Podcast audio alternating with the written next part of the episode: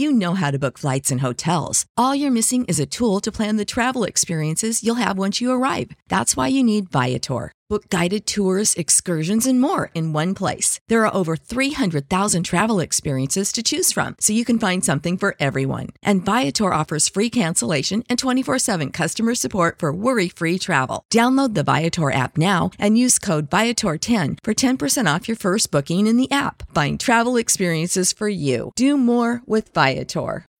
When you need mealtime inspiration, it's worth shopping Kroger, where you'll find over 30,000 mouthwatering choices that excite your inner foodie. And no matter what tasty choice you make, you'll enjoy our everyday low prices, plus extra ways to save, like digital coupons worth over $600 each week. You can also save up to $1 off per gallon at the pump with fuel points. More savings and more inspiring flavors make shopping Kroger worth it every time.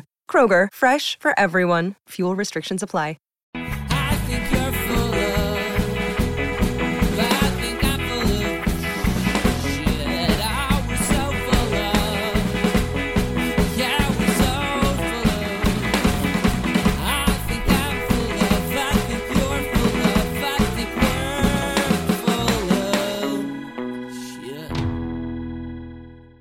Welcome to So Very Wrong About Games, our 300th episode. Episode, episode.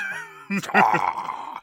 You might have thought it was a bad idea after one, but we kept going for another 299. it's true, we don't usually keep track of, of episode numbers, but What? like we don't announce the, the, the, Yes. the number or anything like that. it's hard not to keep track of it. It's in the title of the file name. It so. is, but I mean, like during during the episodes, we never Of really course, refer to it. That is but 300 is a big number, and uh, and there it is. We are a board gaming podcast. I'm here with my good friend Mark, and today we are going to talk about board games. We're going to talk about the game we reviewed exactly one year ago. We're going to talk about the games we played this week. We're going to talk about some news, and then our topic of the week, which is going to be our listeners' top 20 games. So, to explain the context, there is a Patreon exclusive Discord where users have been submitting their Board Game Geek user IDs with all the ratings and concomitant comments therein, and it has been crunched and we've tabulated it and we've come up with a slate of an abstracted representation of the top 20 board games of that community, and we're going to discuss it this week. And I got to say, Walker, I was a little afraid when we agreed to do this that I would have occasion to alienate our dear listeners and our very faithful patrons. I don't think I'm in a position to do that. I'm feeling very good about this list. It's a good list. Yeah, yeah, yeah. Anyway, more on that later to follow. So, Walker, what did we review last year? we reviewed one year ago a game called Dice Realms. It uses this mechanism of where you can pry off the dice faces and add new ones. So it's sort of like a dice builder, very much like a deck builder, but with dice.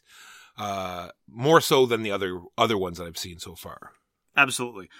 I have not played it since we reviewed it, and it was it was okay. I don't really dislike it. Here's here's though upon reflection one of the reasons why I'm very glad to have moved off of Dice Realms. I really like Thomas Lehmann as a game designer. I like a lot of his game designs. I don't think that anyone does tableau builders quite so well as Thomas Lehmann. But in the context of Dice Realms, it really does represent, I think, one of the things that I, as a hobbyist, am trying to move away from, which is to say, a very light, non player interactive, highly variant, physically large, expensive product, right? And I think that as a consumer, whether I were to significantly downsize my collection or keep it as large as it is, I don't know that that's the kind of product I want anymore in my life at, in a in a regular rotation.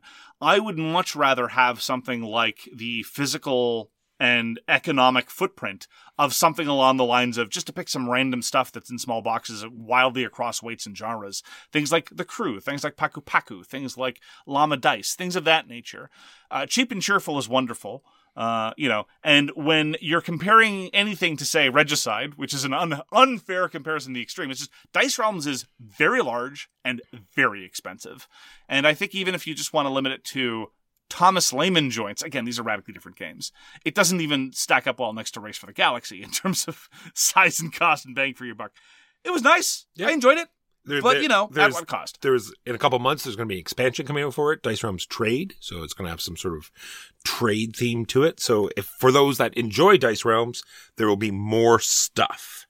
If I had an opportunity to try that, I'd be interested in trying it. But at no point I've ever been interested in owning a copy of Dice Realms. Suffice to say. Agreed.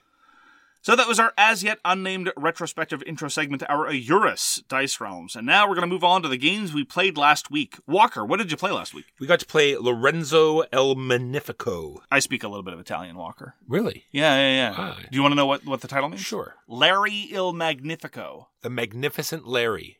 Magnificent? No, it says Magnifico. I Oh. don't know what you're talking about. Okay. This is designed by Flaminia Brasini, Virginio Gigli, and Simone Luciani. And this is a game by Cranio Creations. And so I played this a year or so ago. They have an actual dedicated app on Steam where you can play the game, and it made it feel very disjointed. And I didn't enjoy it much, and I didn't understand it much.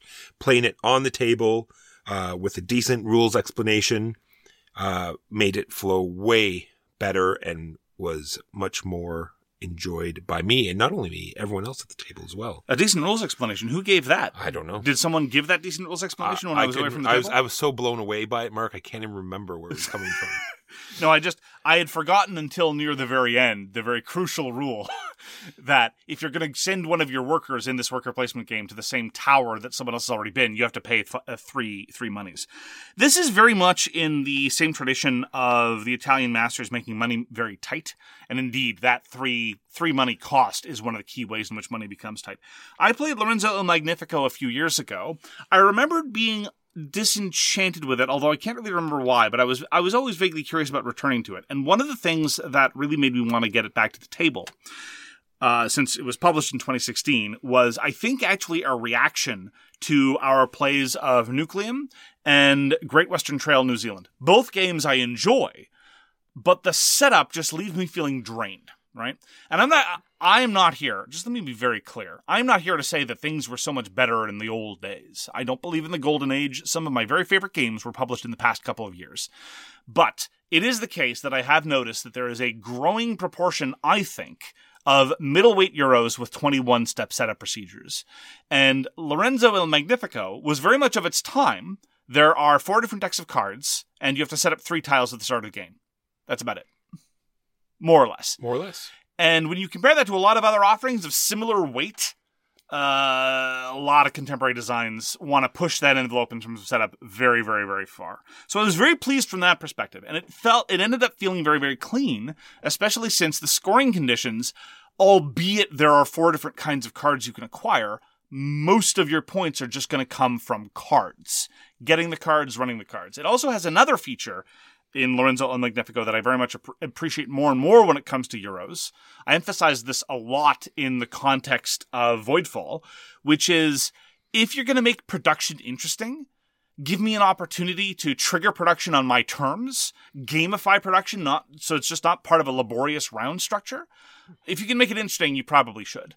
And that's one of the key hooks, if you will, to borrow a Walker term, for Lorenzo Il Magnifico. You, you're building an engine that you don't have to run doing production lines, and that dovetails with the worker placement and dice manipulation and a whole bunch of other stuff. Yeah, I enjoyed it. Yeah, it was really nice. Yeah, there's three games this week that all sort of have the same sort of mechanism where it's very much about timing.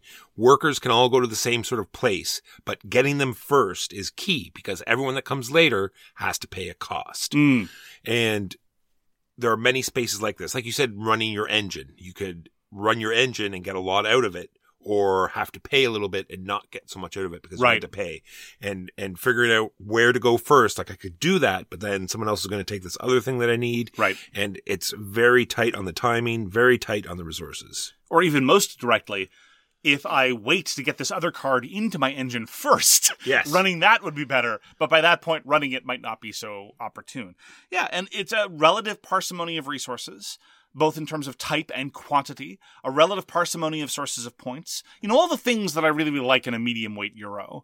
And so, I, as I say, I'm really confused as to why I didn't appreciate it when I first played it. It might have been the company, it might have been just my mood at the time. It might just be that I'm now looking at some of those Euros that were released in, say, 2015, 2016, 2017, and now I'm I'm appreciating the fact that they speak to a design idiom and aesthetic that I perhaps feel like contemporary Euros are moving away from but I don't know. I, uh, this is uh, I- I'm gonna have to investigate this a little bit more. There are a bunch of expansions. I'm curious to try a couple of them. They don't seem to add too too much to the rules bloat. They add a little bit, of course, but it seems manageable. So I'm I'm, I'm curious to go back. Well, the flow was there, right? We Oh, yeah. we got through that game very quickly, and the one part that dates it, maybe it was the one thing that you didn't like back then, was this constant threat, right? You had to Oh, like move up the spirit track, right, or The faith track. the faith track. I like I liked it in part because it was really leaning on some cute uh, theming and some variability. So at the end of each uh, at the end of each other round, so at the end of rounds two, four, and six, if you've not accumulated enough faith points, you're you get excommunicated by the church, which as a theming as a, as a theming flourish I appreciate. And number two, the penalty of getting excommunicated is the key source of variability from game to game. There's a large number of different effects, and they can all vary. Now, I didn't really feel that variability because none of us got excommunicated. So perhaps I'll be disenchanted with this mechanism going forward. But that at least was I thought it was cute. Yeah, true. And it and at first it seemed as though it was an all or nothing type thing, but they're sort of stacking. You can sort of choose which ones you're going to be excommunicated from. Yes. So you, you might get excommunicated, but then you're sort of maybe forgiven. And so Yep. if you make it up to the next uh, sort of checkpoint, then you'll be fine, right? So you can take all three hits or you can, you know, choose which ones you're going to lose. Uh, you- You're right, actually. You're probably right to point out that the reason why we avoided excommunication at every step was probably because A, we're new players, and B, we're conservative. Because it probably makes more sense points wise to take one of those hits for more points. Because the way the track works, the way the faith track works is if you get excommunicated, you do not cash in your faith points. And your faith points start getting worth more and more points later on in the track. So it's easier to run up the track if you take the hit earlier on. And so in hindsight, it probably would have been smarter to do that. Especially that last one, right? You hit all those points at the end, maybe. Who knows? Who knows? Who knows? That is Fantastic Magnificent Larry, or known here as Lorenzo El Magnifico.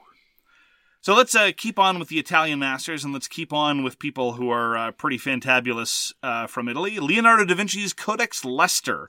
This is the republication of Architectus' first published design, namely Leonardo da Vinci, back when the Earth was young and worker placement as a mechanism was still cooling. And this is a republication by Dice Tree Games, the Korean publisher, in a very lavish uh, production.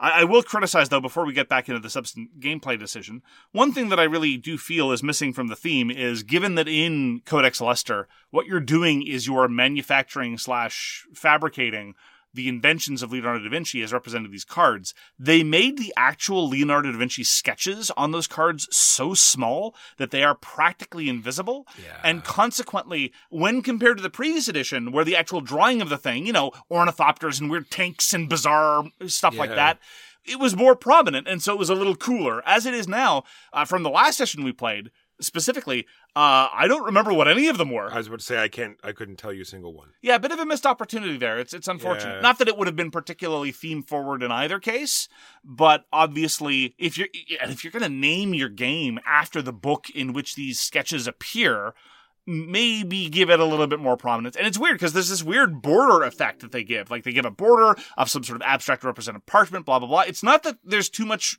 game information to crowd out the, the drawing. They just deliberately made the drawing real tiny. It's it's it's strange. Anyway, what did you think of Codex Leicester, the second playthrough for you, Walker? It was still fantastic. It has so many unique sort of mechanisms in it that I haven't seen in any other game. So what I was talking about before, it is a worker placement game where getting into the places matters because it's not as though you block them, but it is definitely ranked for whoever gets in there first. And that's sort of area majority on top of that. And then once everyone has placed all of their workers, and there's also a really interesting mechanism about placing those workers too, where you get one opportunity to place your master, one opportunity to place your pupils in each space. So that's very much a timing thing where you're trying to hold out to the end so you can sort of take that area majority at the last minute and then you cycle through all the spots. And that has this very interesting sort of rotation mechanism where the reason why you want to get in there first is because whoever has the area majority, and, and because you want to get there first, because if there's ties, then you automatically win the ties because you got there first. And because the first person there gets to do that action for free. And then the next person gets to decide if they want to do it for two, and then three, and then four. And then it, everyone gets that opportunity. So if everyone passes, it goes back to the first player and they get the opportunity to do it again, but for, for money. And it keeps doing that until it, the four threshold is hit or everyone passes. And that, that's such a very interesting in how it works out and, and opportunity costs and, and, And I really, great. I really appreciate it there just a couple euros come to mind where money is victory points and you really have to be careful about the money you spend. That's one of the things that i really appreciated for what it's worth about chinatown and some of the early deals because it's all just a question of trading points away for the cash that you're making. And so you have to figure out how much you're willing to go in the red to pursue these basic tasks. The same thing is true of uh, Medici, uh, Reiner Knizia's bidding game. And in Leonardo da Vinci, yeah, you can do that action multiple times, or you can do that action even though someone beat you out for it, but you have to pay victory points to do it. And that tension is delicious. I really appreciate that. I really feel like I'm taking a risk reward element in a way that I seldom do in a lot of Euros. You know, usually uh, you're usually trading some kind of resource for some victory points or some kind of resource for some other resource. And so it's some abstracted economical calculation. But when you tell me I need to pay points to do this thing, that gives it teeth in a way that a lot of other economic transactions don't. I'm really glad you like Codex Leicester. We played it this time with five. I think it scales really well, to be frank. Uh, I don't think five is, is its ideal player count. I think my preferred would probably be four, but I would happily play with either three or five. And the, the competition scales rather neatly in all cases just by virtue of how the, the tasks work. The other mechanism I really love is building these actual inventions. You have these workshops that you get to improve. Not only do you get to make them bigger, but you get to add robots to them. And bigger means you can add more workers, these same workers that you need for the area majority. So it's this decision. Do I have to run this machine? Because when you say I'm going to build this, this invention, it'll tell you how many weeks it takes. Let's say seven. That means you have to put in seven work hours. So technically seven workers will have to go to this area. There's, you know, plus or minus with the robots. Right. And, but technically, eventually, you're going to have to send seven workers to this workshop. But there's not seven spaces. So you can't do it in one turn. So you have to figure out how many turns it's going to take. How am I going to improve it so it'll take less workers? All of these things. Very interesting. And I can't wait to play it again. Yeah, and and and that dovetails with the board placement. Sometimes in some rounds, I didn't put workers on the board at all. And you might say, "Oh, well, that that just means there's less player interaction." No, au contraire. I put the workers all in my own private workshop because I needed to finish an invention before somebody else did, and so I needed to snake it out from under them real quick. There were some other rounds where I didn't interface with my workshops at all. And yeah, just knowing what to do with your workers and when is really delightful. Uh, Leonardo da Vinci's Codex Leicester in the original version, I thought was a very solid core engine, and I didn't like some of the choices they made with how the engine was implemented. And Codex Leicester, I think, is just refined enough that it is now uh, supremely solid, and I'm very, very glad that you enjoy it as much as you do. That's Leonardo da Vinci's Codex Leicester, designed by Chang Baek, Flaminia Brasini, Virginio Gigli, also of Lorenzo Il Magnifico, Stefano Luperto, and Antonio Tinto, published by Dice Tree Games, those latter Italian designers published collectively under the name Acchittocca. Another game by Italian designers, Darwin's Journey. This is a game we streamed on Saturday, designed by Simone Luciani and Nestore Mangone, put out by ThunderGryph Games. And yet another game where getting into these worker placement spots is important to get there first, because anyone that comes after uh, has to pay. Unfortunately, I feel that this is a sort of a problem in this game because the step it takes from going from three players to four players is such a huge difference. Yes, Because it has I remember that. three main worker spots and uh, in a three player game, that's what they are, three spots. But when you switch it to a four player game, they become six spots. You put a divider down each of those books and now they're different spots that you, you can go to and not have to pay. It's such a huge step that I think it, I'm not sure. It makes it awfully tight in a three Yeah. player game. Every time I've played with three players, I've played it with four players. I don't think I've ever played it with two, and I certainly haven't tried the solo mode. But every time I played it with three, I look at that first round, I look at the action spaces at Darwin's Journey, and I look at the third player and I look what's left for them. And it's like, this stinks. Being the third player in a third player game looks awful. There's there might be some deeper hidden strategery that makes things so much it just seems so much tighter yes. And, and i remember that when you go up to four it just the pressure is just lessened considerably for everyone. It, it's a strange stepping stone. Yeah darwin's journey is is good. I don't think even just comparing it to lorenzo the magnifico and leonardo da vinci's codex leicester just a couple of other uh, d- designs it doesn't strike me nearly as tight nearly as focused and consequently, I I find it, and it also sprawls a little bit in terms of that setup, that that thing that I was talking about. It's very much of its time, right? This is the evolution of of design theories. And it also it looks a lot nicer in a lot Yes, of ways it is too, right? gorgeous, If for you sure. if if especially if you compare it to Lorenzo El Magnifico, which very much looks like a Euro published about ten years ago.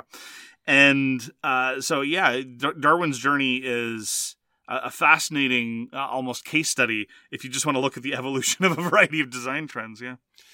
what was interesting about this particular play is that every game uh, there's the top four actions that are always the same and then you have this random set of six actions and then within those six actions two will be unlocked immediately so they're going to be random every game and the one that was unlocked immediately for our game was getting one of these purple seals Oh, really? Yeah. Interesting. and so what I'm talking about with the seals are all of your workers have sort of a special ability, and all of these worker placements have a threshold. You have to have a certain color of of seal in order to go there, and sometimes there there are multiples. Like you have to have three reds and two blues in order to take this action.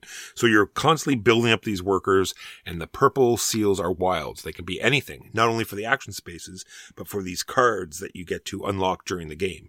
So seeing as that that was available right from the start, it's not as though we could take it from the start because it need its threshold was kind of high. But the Oh, fact okay. that it was unlocked and soon available, Mm. and I seem to have got locked out from the. Oh, poor Walker. Yeah, it was it was an interesting mistake on my part, um, because every round there is a goal, like much like these the games of today, where there's a, a goal to achieve at the end of it. Of every round, five rounds, the first two goals had to do with these seals Ah. And you get to draft your starting worker seals, right? The first one was yellow. So I was like, okay, well, I'll just draft a couple of yellow workers to start with, and that'll get me well on my way. Unfortunately, that sort of locks you out of a lot of spaces, i.e., the space in order to get seals. So you do have a you do have a wild worker, and you do have you do start with a token that you get to substitute in a seal for, but still the other two seem to very much focus on getting the seals. Their boards were completely filled by the end of the game, and so as you can see, I was mostly just locked out of that spot and found it very hard to get any advancement on my poor workers. So on Darwin's journey, he done left you behind. He done left me in his wake, as it were. That's too bad. It was sad. That is Darwin's Journey. Got to show Walker The North Provenance. This is a review copy sent to us by the designer, designed by John Clowdus of Small Box Games. This is the second iteration of The North. And John Clowdus's thing is two player card games with multi use cards and combos. And frankly, of this sort of broad genre of Clowdus type games, which is to say games designed by John Clowdus that feel very much like the of of John Clowdus, I'd have to say that the North and Omen uh, stand head and shoulders above the rest. I thoroughly enjoy the North. There's a, a variety of rules quirks about the presentation of some small box games that constantly throw me for a loop. I'll, I'll just be specific in this instance. Some of the core rules are printed on the round summary. So the actual rules document is incomplete. It makes reference to the fact that there are more rules elsewhere. And as a rules explainer and as a consumer, that's not my preferred element. I, I would rather there be redundancy. I respect the fact that John Clowdus and Small Box Games is trying to keep the boxes, shall we say, small, and to that end wants it to be just two sides of a small sheet of paper folded four ways. But in this case, I think it would have been worth the effort to maybe get that second sheet of paper in there. I don't know. Maybe that's some sort of weird production milestone where it would have doubled the cost. I can't say for sure. But as it is, it always throws me for. Now, that having been said, the North Provenance is a relatively simple game. You have your actions on, on, on your turn, and largely speaking, you can trigger a variety of different effects on a variety of different cards, both in front of you and commonly available. And it is a race to cost your opponent points. Structurally, it is not entirely dissimilar to something like the Realms games or Shards of Infinity. Not that, not because it's a deck builder, although it kind of sort of is a little, but more because instead of scoring points, you're taking away points from the opponent. And the artwork is very, very grim and creepy in a very satisfying way. A sort of, there are all these machines that have been uh, sort of abandoned and now they're no longer fit to purpose and they're doing terrible, strange things. And mostly we want to leave them alone, but maybe we need to reprogram them for our own purpose. And I enjoy the, the, the combo element, the ability to play this card, which triggers a variety of other effects. And fortunately, it's not one of those things where, first of all, it's it's not multiplayer, and the the chains of effects are relatively self-contained. So you get the satisfying element of combo generation without the aspect of someone at the table drumming their finger saying, "Are, are, are you done your turn yet? Are you gonna? Do I get to? Can I? Oh no. Okay, fine." So The North Provenance, I think, is a very, very good example of a two player quick card game. I find it extremely satisfying, and I also find it very visually appealing. What did you think of the North Provenance, Walker? I enjoyed it. Another cool hook about it is the fact that the backs of the cards aren't like traditional, all the same. They use even the backs of the cards are Yeah. are different as well. There's sort of uh, I, I would say six different territories, maybe maybe a couple more, about six different territories, and so they're divided up into. And so it was a little off-putting at first because you can sort of see the back, so you know what's there. So it sort of was odd. You, you found that a little disarming, yeah. Yeah. So it was odd at first, but then I realized, well, there's only six different ones, so it you know wouldn't be you know you can't really tell what's on the other side. Yes, yes. There's not really an ability to memorize the deck and know that you need a certain thing to come up and therefore exploit it. Yes. You are, however, allowed to look at both sides of any cards that are on the table. So, for example, I had an effect that allowed me to take one of the four cards in the face up display and play it to its other side, to its facility side. And so on a, a couple of occasions, I just had to, you know, look at fish again, look at the backside of all the cards, like, oh, there, there's the one that I want. Okay, I'll move on and do something else. Uh, but that's just again, uh, John Clowdus loves multi-use cards, and that's just yet another way in which the cards can be employed. So once I once I'm able to re-internalize all the rules, it's very much the kind of sandbox where it's rules minimal but effect heavy, and I, I, I appreciate that. And so it's not difficult to remember how cards move in various ways. That's one of the ways in which, so superficially, uh, two designers that kind of work in the same kind of idiom are uh, John Clowdus on the one hand and Carl Chudyk on the other, in that they both love multi-use cards and they love card games where the same card might find its way in different locations at various times, doing different things as it goes. The a salient difference, though, and I love a lot of uh, Carl Chudyk games, but in Carl Chudyk games, getting cards from point A to point B is sometimes the kind of thing where, as a rules explainer, you can only say, "Well, it depends. There might be some other effect that does that." Uh. Or if you're playing Glory to Rome, for example, you might look at some of the player aids with arrows showing how all the various cards go. It'll break your brain uh, and and make the game look more complicated than it is. Whereas John Clowdus works in a far more minimalist vocabulary in terms of how the card games works. I mean, for one thing, he mostly does two-player card games instead of multiplayer card games, and that simplifies things to a certain extent. But consequently, the flow of cards, how they move from one area to another, is vastly easier to grasp in my experience. Yeah, it gave me a little bit of a feel of uh, Bookie Book Pew Pew, where you sort of are Wizards of the Grimoire for Yes. those that are uninitiated in Walker speak. you were you both got to choose from the same sort of pool. Mm. You didn't. And it was all. It all came from the same deck, and you could create all these like interesting combos True. with all the cards that were available. Yeah. Yes, but unfortunately, by virtue of the fact that in the North Provenance, on the back of the cards, it's all the facilities, uh, we didn't get reminded about what the name of the game was It's by true. looking at the back of the cards. This that's one way true. in which Wizards of the Grimoire is much more transparent. I had to keep looking at the box. Yeah, yeah, yeah, yeah. So that's the North Provenance by John Clowdus and Small Box Games. I've yet to try the original of the North. I really should. Speaking of two-player card games, we got Sail back to the table. Constantly enjoying Sail. It is a very quick trick-taking game that is seems difficult for us apparently, Yeah, or we- maybe just difficult for me. We hit a hard wall because we did scenario one with a great deal of facility. We did scenario two without much difficulty, and now scenario three is kicking our butts. But I like losing at co-op games. it's true. So I'm keen to figure it out. I, I, I so the, a key thing with Sail is that at the end of every round, you're going to suffer a certain amount of damage, and there are various loss conditions assigned to damage. And I'm curious to see how much effort you need to do to specifically mitigate the damage versus making progress. Because there could be, you can very easily end up in death cycles where you just pay too much attention to mitigating damage and you don't make enough progress, or the opposite is true. We've had the problem with the opposite. We've, we've paying too much attention to advancing the victory conditions, namely getting the boat from point A to point B, and consequently we've lost on account of damage. So I, I'm, I'm keen to see whether that equilibrium is, can be reached in a satisfying way.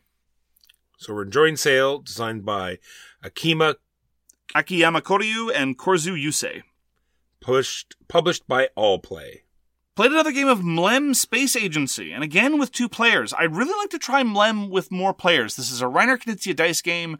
Very quick, very straightforward. Push your luck. Reiner Knizia hates the number six on dice. He tries to avoid doing it wherever possible.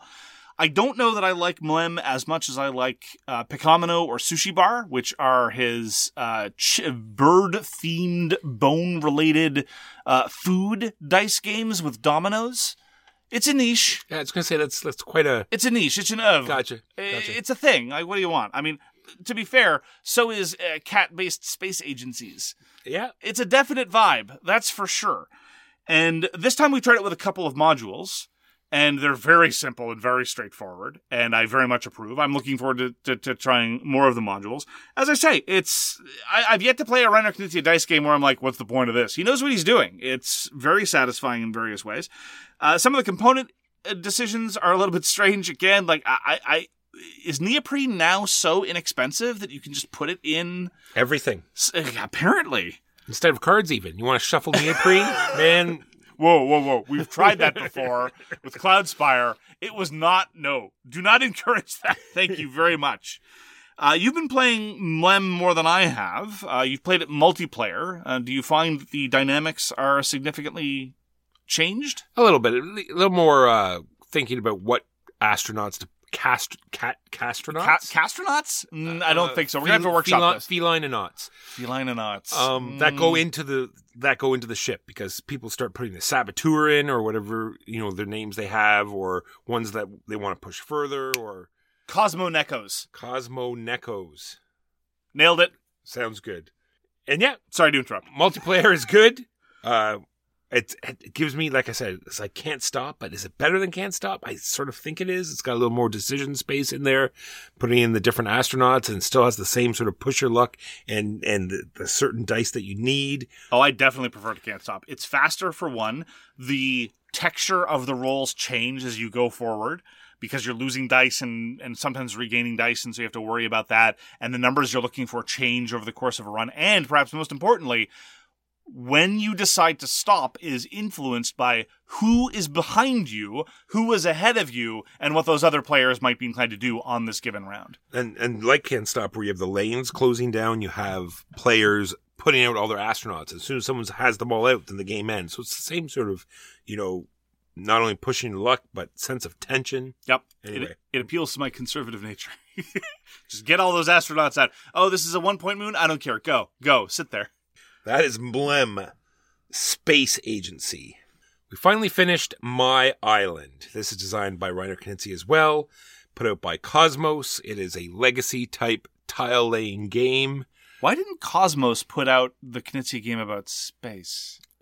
Sorry, I'm That- asking. that a, is weird, I'm asking yeah. a stupid question. Yeah. Okay. Fine. that's Go a, on. That's a, that's a good question. Um, so yes, uh, it advanced. It added more rules. I think what it, it was. It Whoa. was. Wait, there was.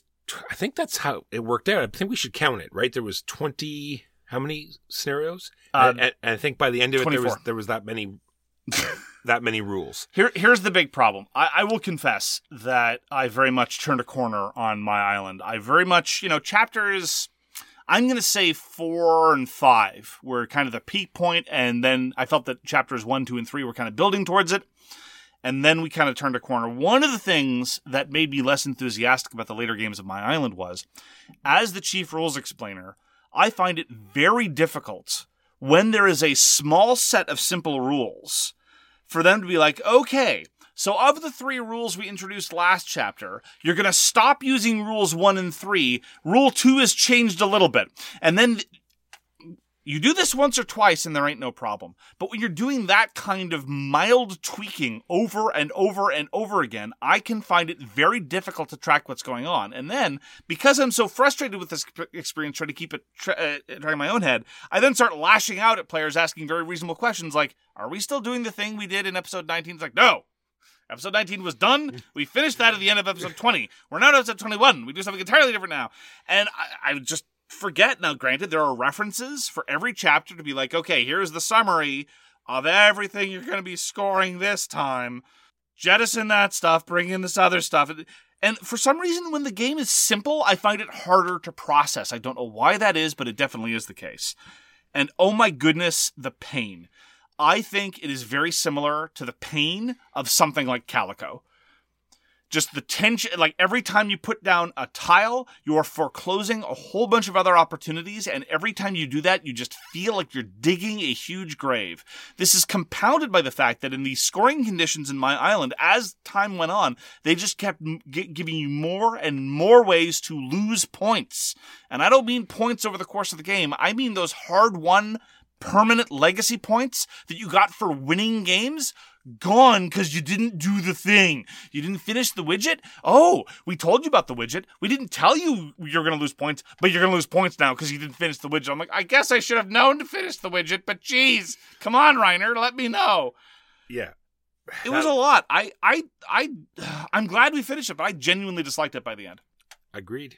I think my look, my city, my a city, I think was vastly preferable. Hexagons are the bestagons. I agree entirely, uh, but my enthusiasm for my city uh, just maintained consistently in a way that my island didn't. Now, if I'd played them in reverse order, would I have the different reaction to both? I don't know, but I think that the overall introduction of rules and the way it was managed was done better in my city. Yeah, the game seemed to flow a lot faster. Maybe the maps were too big. Maybe there was too many tiles. part of the problem was that we kept playing one chapter a sitting, which is to say, sorry, one episode is setting, which is three chapters, three games back to back. For for episode one, that ain't no thing. Three 20 to 30 minute games, no problem. But when all of these additional rules and tiles and considerations and trade offs are being introduced, and suddenly they're 30 to 45 minutes each, that's a lot to be playing a light tile layer where every placement is pure pain. And so it's just not my vibe. Yeah. Glad it's finished. Glad we finished it. Yeah. This is the first campaign we finished in a long time. It's true. Oof. I, I I am going to glance. I have not yet glanced at the rules to play my island after you're done with it. You know, you flip over the board and now it's it's just it's just a Reiner Knizia tiling game. Maybe bereft of all this institutionalized fear of losing all these points that I scored weeks ago because I didn't finish the 17th widget that was introduced in this new bag of stickers. I would enjoy it more, maybe. Or maybe it's now so poisoned me on the experience that I won't be able to tell. I'm also vaguely curious to, to crack open my city again and look at its permanent rule set. True. Anyway, questions to ponder for another time. Yes, there's so many other very good tile layers that I don't know why we would want to ever go back. Well, many of them designed by Reiner Knizia as well. Exactly. I- I believe just last week when talking about aqua biodiversity, I'm like, there are a lot of really good light tile layers. You know, many of them by Reiner Knizia. I when I was saying that, I was not thinking of my island. there's a ver, but but again, just just just just to reiterate, there's a version of my island that I thoroughly enjoyed. We we passed it several playings ago, and so I don't know what the permanent version looks like. I'm gonna take a look. Just today, I was a little too my islanded out. I was not in the mood to further investigate it. That is My Island by Reiner Knizia. So, I got to show Walker a game that is one of my favorite games of all time. This is Successors. We played the fourth edition of Successors. I had never played the fourth edition yet. I had mostly played the third edition. The differences between third edition Successors published by GMT and fourth edition Successors published by Phalanx are somewhat negligible. The key rules difference actually is that two optional rules from third edition that I always played with are now standard rules in fourth edition. They introduce some new general powers which are marginal, and mostly they've just prettied things up. Now, I will point, I will start with the least important thing. They do a couple of graphical changes that I'm not a fan of.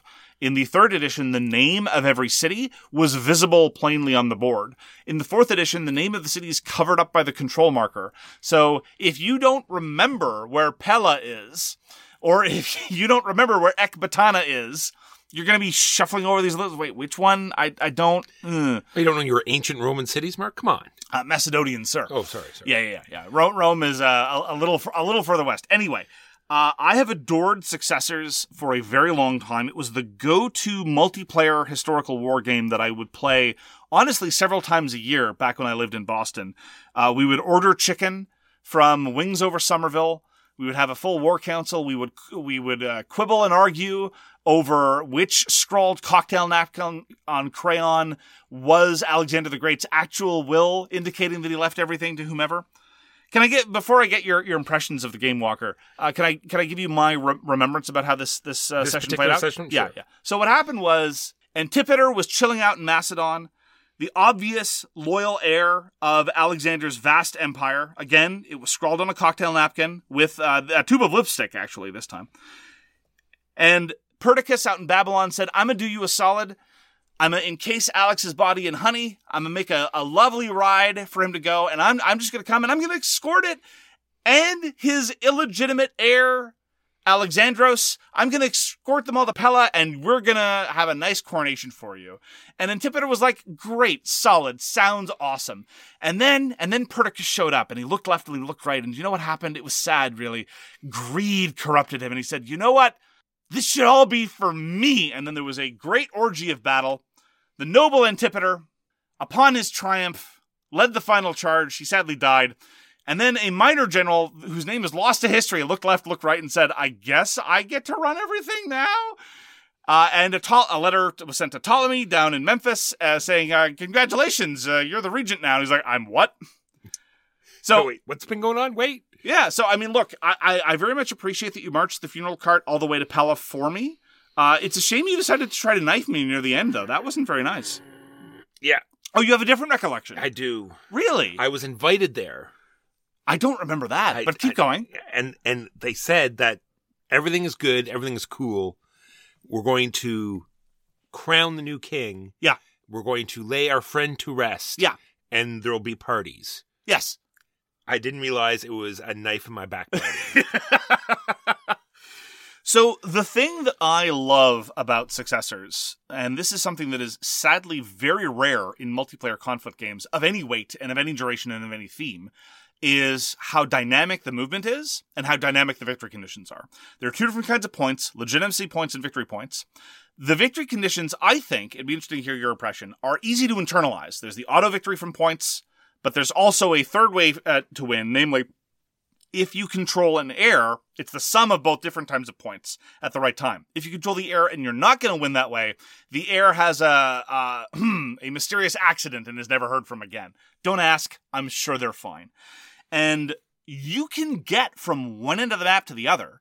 It's not so much about getting there, it's about knowing when and whom to attack because the moment you attack somebody, you might be paying the opportunity cost because you've abandoned the pretext of legitimacy of being Alexander's rightful heir and now you're clearly in it for yourself. And knowing when to cross that Rubicon to mix historical me- metaphors is one of the great decision points in successors and I love it. I love it. I love it. I love it. I love everything about successors, almost everything. What did you think about it, Walker? I enjoyed it. I love that, like you said, the different two kinds of different victory points. You can't just lean heavily into one. You can't just say I'm going to get all legitimate heirs and then I'm going to win because it's, there's just not enough of them there. Yeah.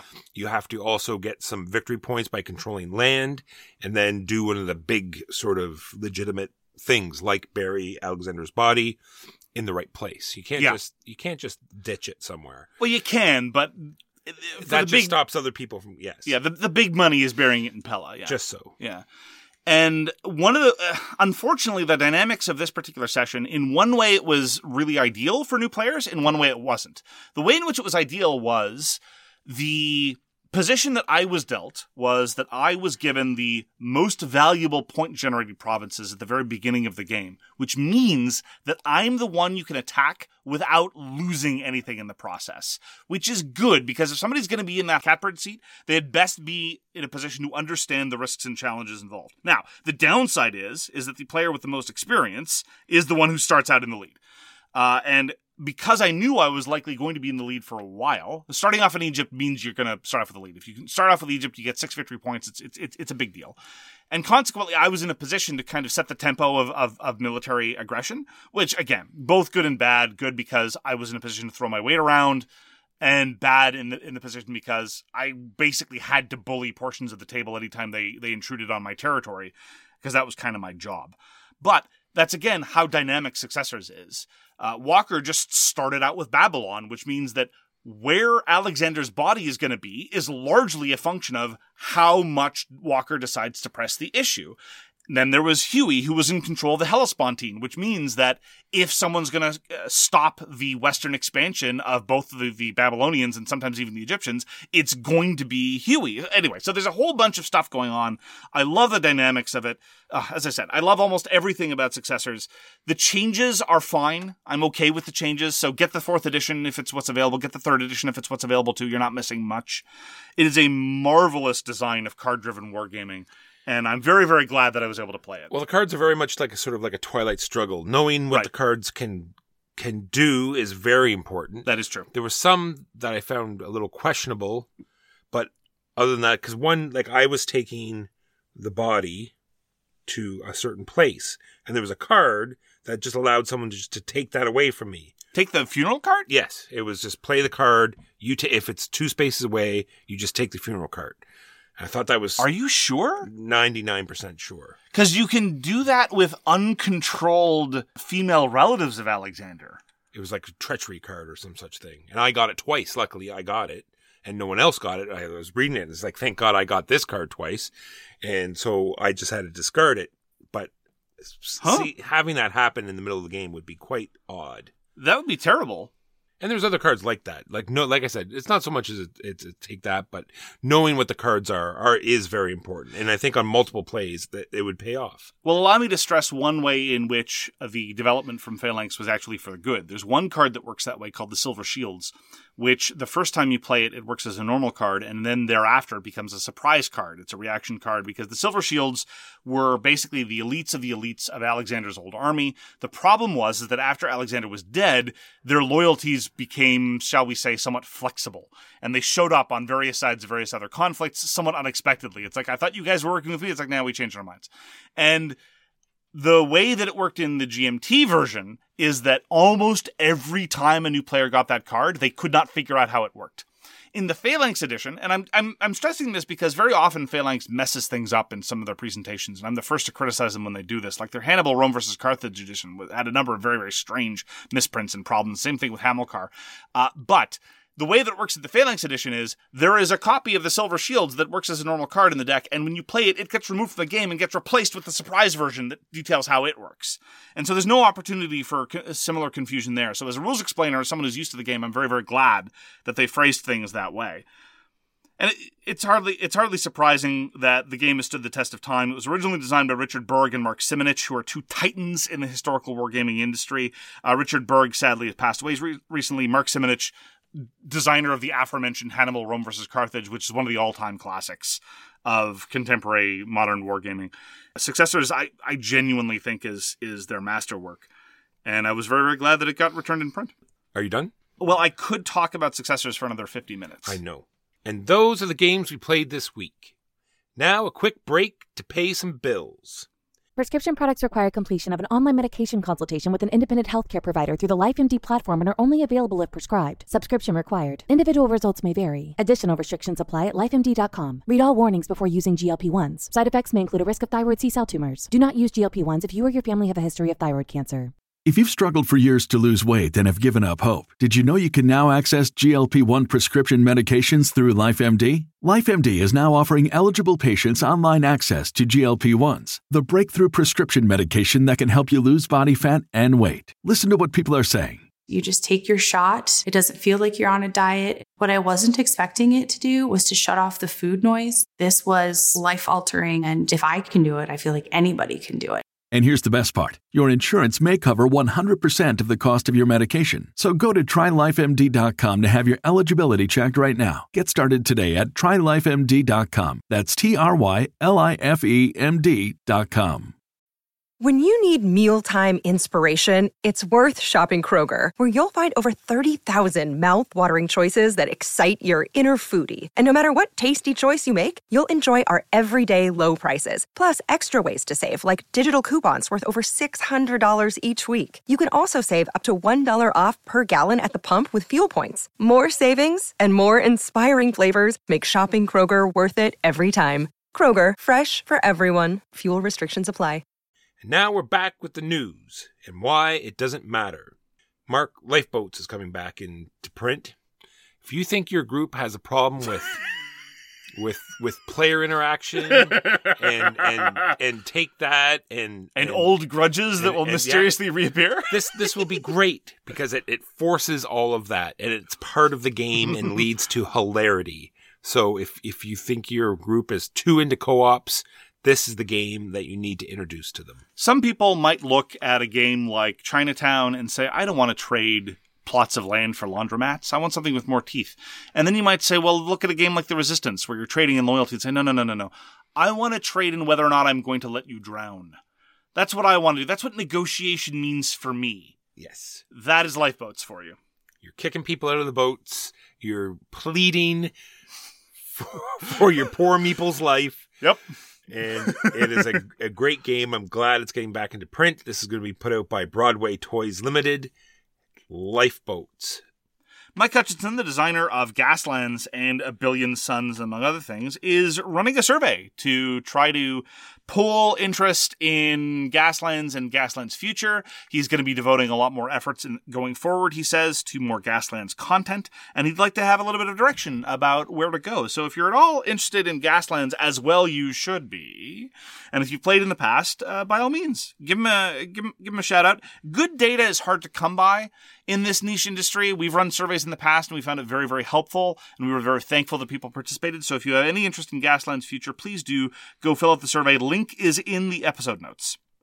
So Eric Lang is putting out a new game with Hasbro. It's going to be co-designed with Ken Gruhl, and it's going to be called Life in Reterra. It's this very interesting sort of tile laying town building game. It looks very interesting. Life in Reterra. All right, this is a div- episode divisible by five. In fact, it's episode 300. So I'm going to go on and on about the Patreon. So if you decide to support us with Patreon, you get access to our exclusive Discord, you get our newsletter, access to unedited episodes ad free as soon as they're recorded, with all the pre show banter.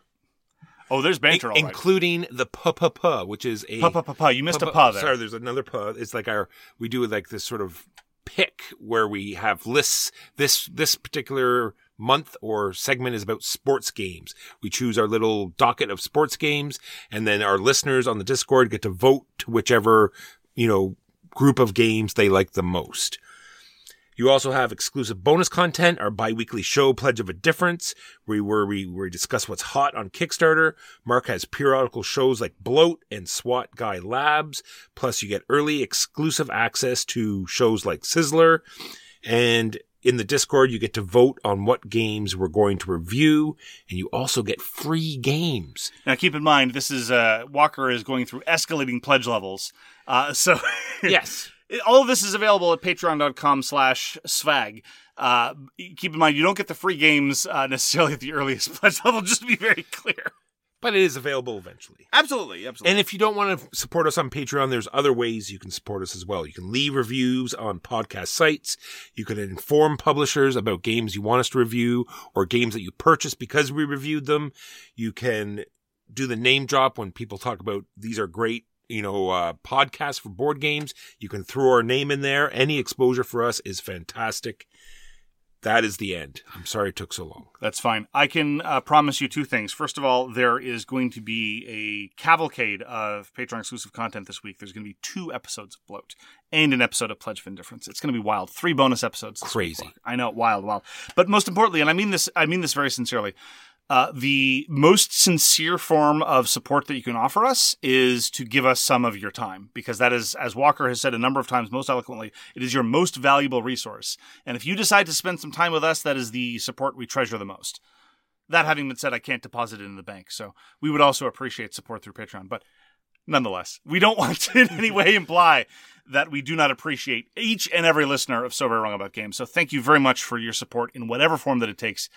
And with that, let us call an end to the news and why it doesn't matter, and let us move on to our topic this week, which is the Patrons Top 20. This is an opportunity to spotlight the tastes of the people who have contributed on Discord to the compiled data crunching. First, I want to thank uh, the one that is known as Frank. He is one of our Discord members, and he he is the one that curates this group. He gets everyone's uh, Board Game Geek username, and he puts it into this website called Geek Group, and it compiles all the data. We've compiled a top twenty list of our listeners that are taking part. No, this is the way. This is the way. So we're we have uh, talked a lot about some of these games, less so about other games. But but let's just get started. Uh, let us start with number twenty, of course, start because we're going of course. Build excitement and tension and Ooh, that's anticipation true. Yeah. in honor of Tim. Curry. What is going to be number one? Mark, I don't know. I haven't looked at this list at all. It's like scrolled off my.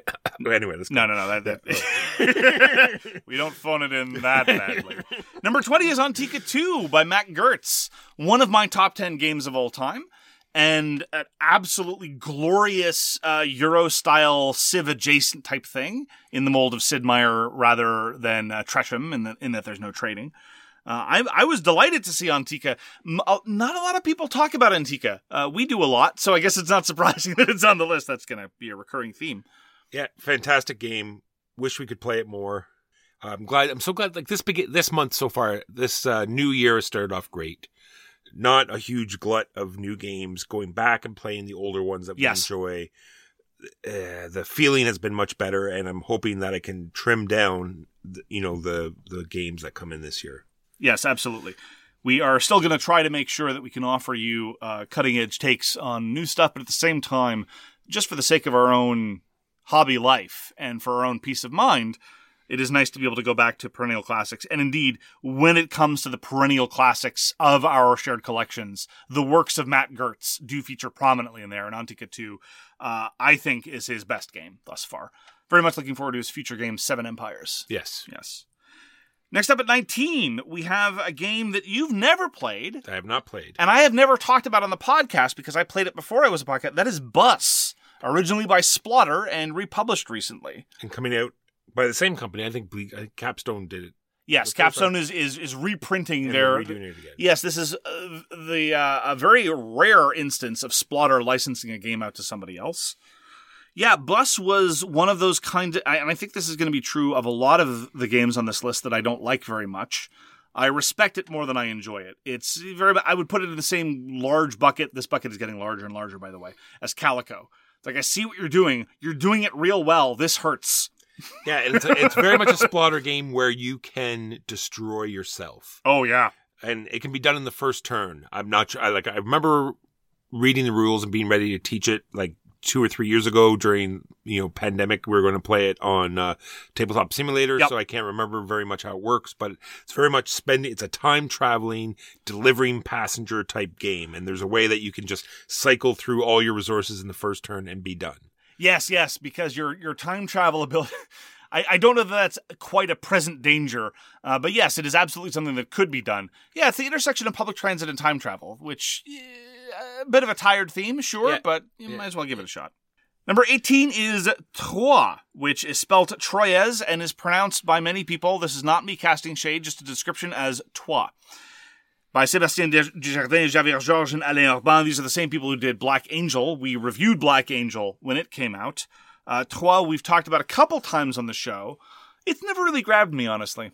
It's it's strange. I want to like it, but I, I can't get there. It's interesting. Very much a. Uh, you, I think, believe. Yeah, it's been so long.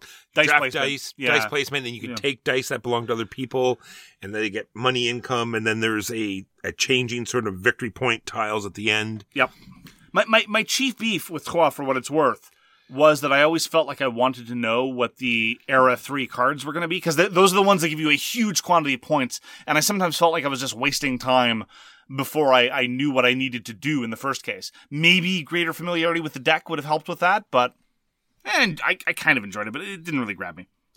That's number 18. Number 17 is Brass Birmingham. A very, it's number one, I believe, on the board game geek list. Oh, them geeks, they love it. They know it, and it's very much it's a card. You have a uh, a hand of cards, and you have to associate these cards where you're going to put buildings and where you're going to put track.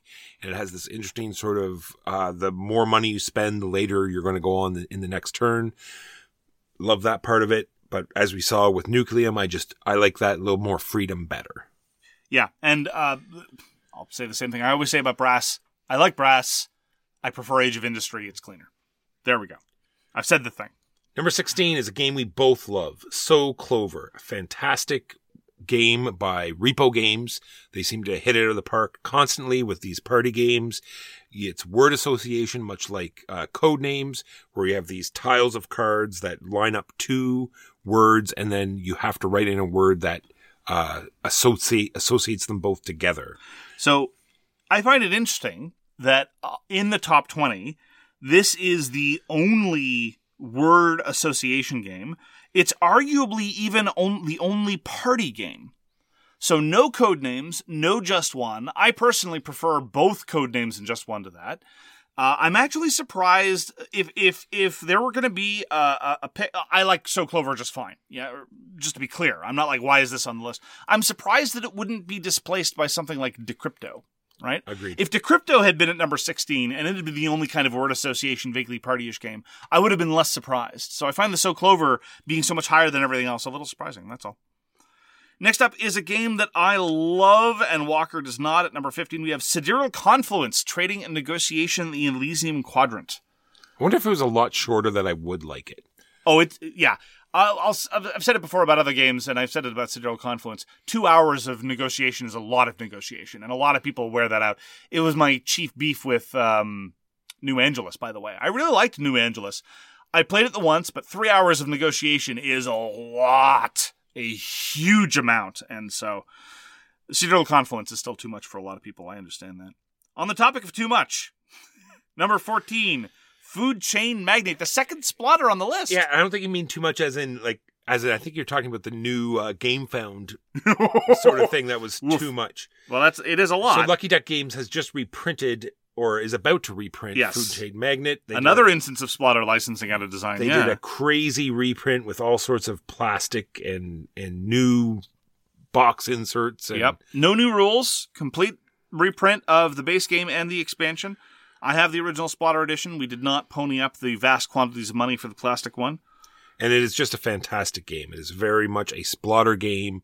Unforgiving, rules light, massive sandbox. and the yeah. and the massive sort of unforgiving part about this is that there are all these sort of achievements and whoever gets the achievement first will get that achievement. No one else will get it. So you can sort of either follow somebody and get it at the same time or do your own thing and take achievements away from other people. And they're they're not only just like oh you get points they are special abilities that you have for the rest of the game and they are game breaking and incredible and you're going to have this odd mix that some people have, some people share, and it's just a great part of the game. So that's the part that rewards experience. The part that I really like, which is the most cutthroat of it all, of all, I think, is the fact that any almost any sale you make is a sale someone else ain't making, and just the competition to undercut your your opponents is just so fierce and delightful. I drank your milkshake. And then manipulating the market with advertising. Oh, it's yeah. like, it's like, oh, everyone wants lemonade now. Yeah, They don't want your burgers, or they want your burgers, but they have to have it with lemonade. they so- would they would sooner die than have a burger without a lemonade. yeah, it's so good. So they will pay five times as much for my burger lemonade combo as compared to your gutter offerings. Yeah, it's a great game. Number 13, which I think of the past few years is actually right up there with a design I respect and want to love, but can't really enjoy very much, which is Pax Pamir Second Edition. I love everything about it the physical design, the time period, the kind of politics it's trying to evoke. The relative rules light but sandboxy nature of things, not exactly like Splotter, but somewhat more like a PAX game, actually. And I just, every time I play it, I'm just like, I don't, I'm not feeling it, and I, I'm a little hard pressed to say why, but I, I, I certainly don't begrudge its its position on the list. I understand why people love it. I have no difficulty doing so. It's just, uh, I, I, I, it's not a game for me, but I, I can see why people enjoy it. yeah, Next up is number 12, the only dexterity game on the list, Mark. it's it's a little sad. But if you're gonna have one dexterity game, I think I'm obliged for the sake of patriotism I suppose. and national pride to Yes. say it ought to be Crokinole. True. And I, I do I do appreciate the fact that it- this is one area of hobby gaming that since I don't really do tabletop miniatures very much anymore, and I never did it this way that I miss. There's a whole bunch of hobbies adjacent to the one that I have where you can really get beautiful handcrafted works of art, right? I don't do anything like that. And I look at chess sets and go boards and Crokinole boards and people who paint their own miniatures. I'm like, that is gorgeous. And I'm not there with you. I don't want any of that. I don't want. Yeah, well, I, no, and I wish. Like, look, if there were some, if somebody could come up with a really like shockingly beautiful, uh, like the way Whirly Gig Games does things, uh, version of Tigers and Euphrates, I would give them far more money than I should. Well, like I said, alas- I went there, I skimmed that pool of of Subbuteo. I also have looked into Yeah. Crokinole boards as well, and Yeah. that is yet another world upon itself as well. It is, it is. Crokinole is not my favorite flicking game by a long stretch, but again, I respect. I respect it. You got to respect the history. That was number 12. Coming at 11, we've talked about finishing legacy games like Yeah. My City. This is another one we finished, and this is Pandemic Legacy Season 1. I think my favorite of all the pandemics so far. Of, of all the legacy pandemics or pandemics generally? Uh, pandemic Legacies. Yeah. Uh, I would have to agree. Um, I didn't like the big reveal. It, I found it a little tiresome, a little tired, even at the time. Far more so now. I'm not going to spoil anything. But at the time, remember, it, it's it's it's important to remember. Legacy games hadn't been done to death, and campaign games hadn't been done quite to death either. And so the novelty of the legacy format was still so electrifying. It wasn't quite like that time playing Risk Legacy, and you open up a box, and it's like, oh my goodness, I can't believe they did that and went there but it was still enough of that glow. Ah, remembering young, unjaded Mark. Yes. Wearing my little sailor suit with the sucker in my mouth, playing Pandemic Legacy Season 1. Those were the days, Walker. Those were the days. I was remembering that song as well. Onward to number 10 Gloomhaven Jaws of the Lion. It's a solid package. If you're going to Gloomhaven, Jaws of the Lion is a great way to do it. Yeah, if it really is. If you have a group of people like uh role players and they said, "Oh, Yes. we want to get into tabletop gaming," you know, what's a Mm. good I think this is this Maybe a if they if they can handle the rules the rules complexity. Yeah, but it's all on the cards. That's what I'm saying. oh, the you're Jaws right. of the oh, Lion. the onboarding is really it- good. yeah, you're right. It's such a step, great step by step system Mm, to good get point. get people into like a campaign, Mm. heavier game that just walks you through everything. The maps are on the boards. It it the, the setup is much easier than normal Gloomhaven. You're right. It has the replaceable cards. I think this is just a great way to get onboard people into the hobby. The only thing I wish is that you could use uh, Gloomhaven and Frosthaven characters with all the other Gloomhaven products because the character variety is what gets me so deeply in terms of the quality of Gloomhaven gameplay. And the the characters in Gloomhaven Jaws of the Lion are great. Uh, but when you had over a dozen great characters in base Gloomhaven, going to a system where you only have four and there's no retirement feels like a tremendous step back which is quibbling. It's quibbling. Gloomhaven Jaws of the Lion is great. It's an absurd value, and it is absurdly widely available. Yes. Is it back? backportable? Can you use the Jaws of the Lion characters in in the in the other systems? Kind of. There's some Yeah. fudges you can do. All right. Yeah. On to number nine, we have Innovation by Carl Chudyk, another game that I love that Walker does not. We almost came to blows the last time we played Innovation. I shouldn't say don't like it. you have very serious misgivings. I do. And I think those would all go away with m- more plays. I don't know. That just might solidify the ire. Maybe. Innovation is very much a game of wild chaos and mitigating and navigating wild chaos. Those are games that tend to be very, very polarizing. I'm not not to the same extent, but to me, the paradigmatic example of this is Cosmic Encounter. I'm not saying they're similar games, but they're similar in this in the vibe that says, mm, "Things are not going my way. I just got to wait and bide my time and find an opening." And sure, or but innovation, I think, takes a lot less time Oh, sure, yeah, yeah, yeah. than a cosmic. Oh no, sure, of course. I wasn't comparing them. No, I was no, just but I mean, the I mean that that feeling, right? Sure.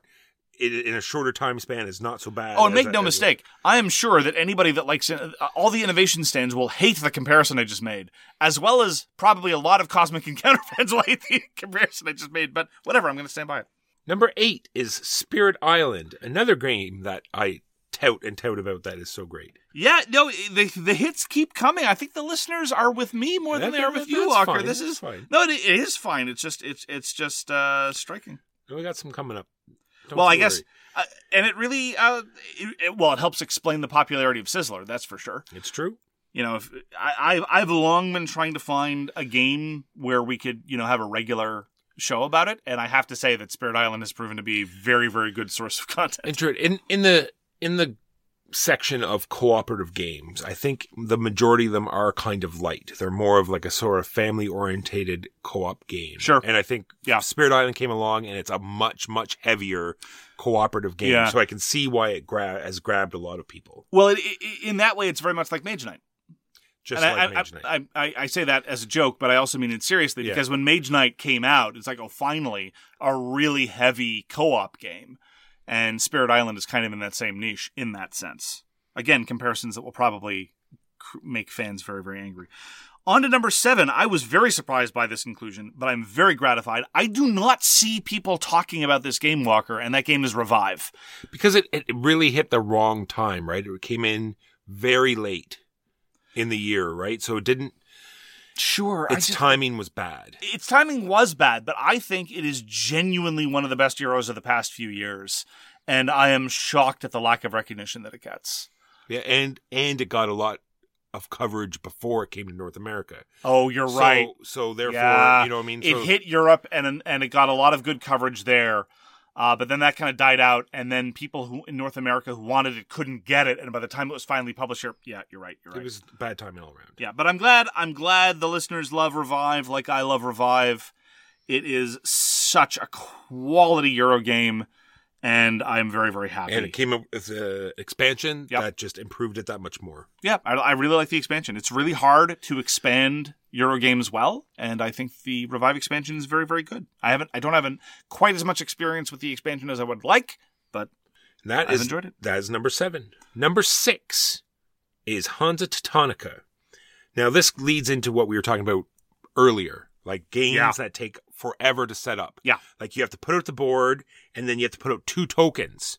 Like man, oh man, really? three tokens, Walker. Three, three Ugh, whole tokens. that's just awful. it's painful. It is. And then the other tokens, you have to shuffle them. oh, that's. no one's got time for that. even at the time when it was published, so so Hansa Teutonica was first published about ten years ago. Even at the time, one of the comments was, "This strangely feels like a throwback." Even at the time that it was, you know, it was a, a, a number of modern sensibilities. People like this feels like it could have come out in the '90s, and and here it is. I, I'm glad that it's maintained uh, its its perennial status, and people still are talking about Hansa Teutonica as well. They should. It's a fabulous Euro. At times, you say it's your favorite Euro. It's yeah, super tight. Yeah. has interesting mechanisms where you're putting yourself out, not accomplishing anything, but purposely putting yourself in the way that, That will, explains a lot about how you live your life. that will put uh, will optimize your actions a lot more. yeah, strategic blocking and being able to leverage non-standard action efficiency? Because it, you know it came out at, at a time when euro designers had learned that getting more actions was very often the dominant strategy right? And i'm not going to argue that you can stay at two actions forever in hansa teutonica but the difference between three actions and four actions in hansa teutonica might not matter much if the rest of your actions are bad. So i've seen people do very very well with a really novel blocking mechanism yeah it's great. Hansa teutonica is wonderful. And they have a big box. Uh, which adds the new maps. The new maps completely change the game. Yeah, they're very different. Yes. because yeah, it, you use the same components, but the the rules that apply to how you put out your pieces on the map completely changes how the game's played. absolutely. And sometimes I wish we we could. Unfortunately, a lot of the times we're introducing new people to Yeah. it, and so we're always constantly going back to the original map. it's a little it's a little much for new players. The the England the the Great Britain maps are a little intimidating for new players. It's like, oh no, you don't get to place any pieces there. You don't have permission. So Yeah. you have to go get permission to play. I like them, but yeah, I don't get to play them as often as I would like. Number five is Gloomhaven, the the OG. The OG. You know, we still haven't played Frosthaven. It's true. It's been sitting. Each off a copy. Yeah. To a certain extent, one of the reasons why we have it is we know it's going to be amazing. Like what? Yeah. Like what are the odds that it's not good? Like, and besides, furthermore, although we appreciate the fact that you fine listeners of So Very Wrong About Games consume no other media at all, no other news, That's no right. other gaming podcasts, you probably don't even read anything. And probably no one else has really talked about it either, right? Well, that's So- that's the thing. Yeah, it's yeah. it. I, I, what could we contribute to the discourse about Frosthaven? I still want to try it, of course, but anyway.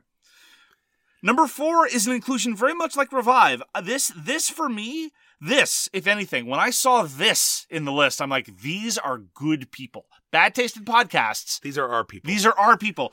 Cthulhu Death May Die. There are so many people, critics, gamers, whatever, who lump Cthulhu Death May Die into the giant bucket and label it like, oh, well, you know, Zombicide et al. or whatever, right? Another CMON plastic bucket. Another CMON classic thing. It's like another co-op thing where you're throwing dice and killing monsters and Call of uh, it's all the same. No, you have not done stupid until you've done Death May Die stupid. It elevates stupidity to a glorious level of perfection that it is, gen- and I mean this sincerely, sincerely, genuinely subversive, which is great.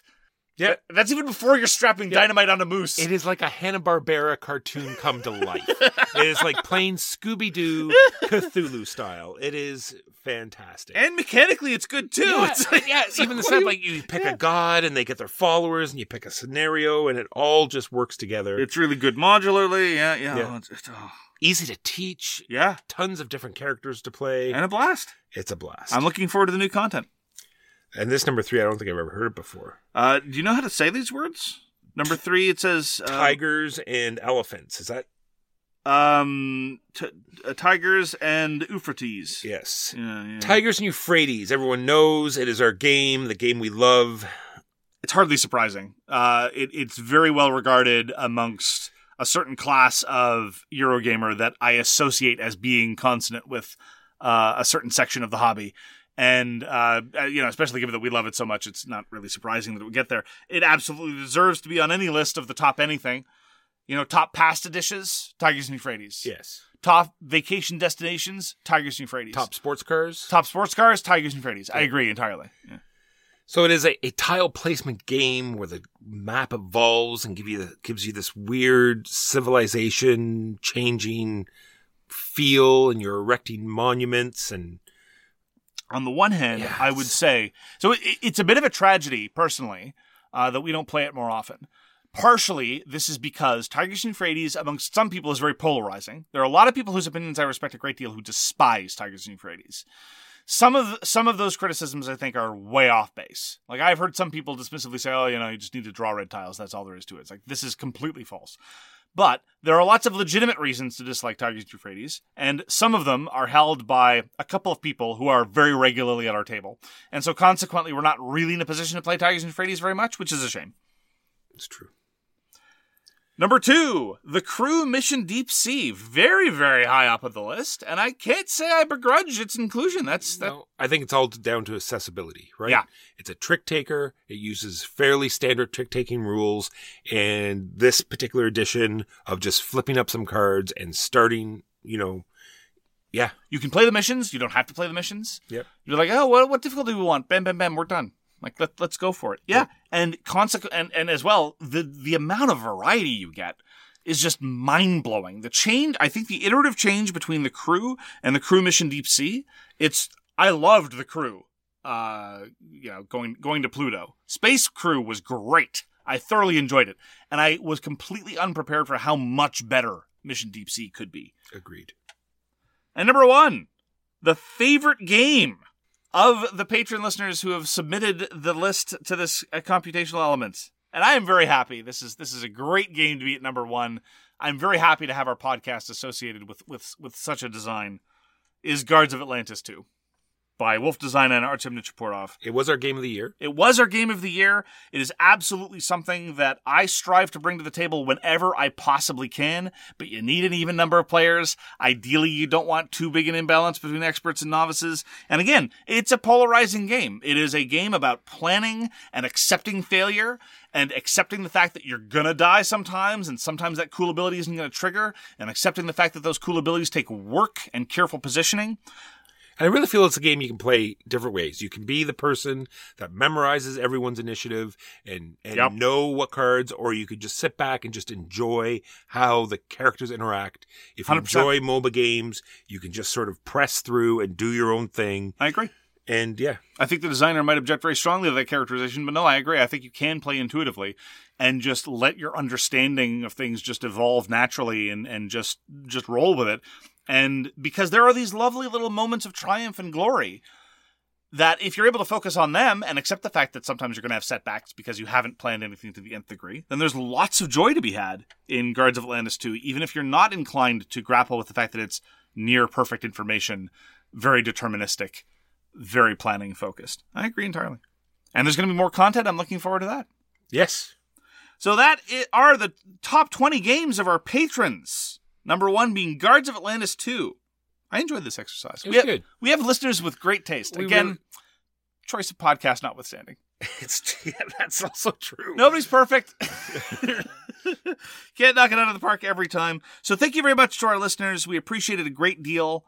To those that have access, look forward to some bonus content this week or not. That's going to do it for this week. Thank you very much for joining us. We appreciate everybody who has decided to spend some time with us here at So Very Wrong About Games. You can find all our contact information at sowronggames.com slash contact. We read everything you send us and we'll get back to you if we can. Please do take care of yourself. Enjoy your hobby time. Enjoy the people you're spending your hobby time with. And we hope to see you again soon. Peace. You've been listening to So Very Wrong About Games, produced by Michael Walker and edited by Mark Bigney.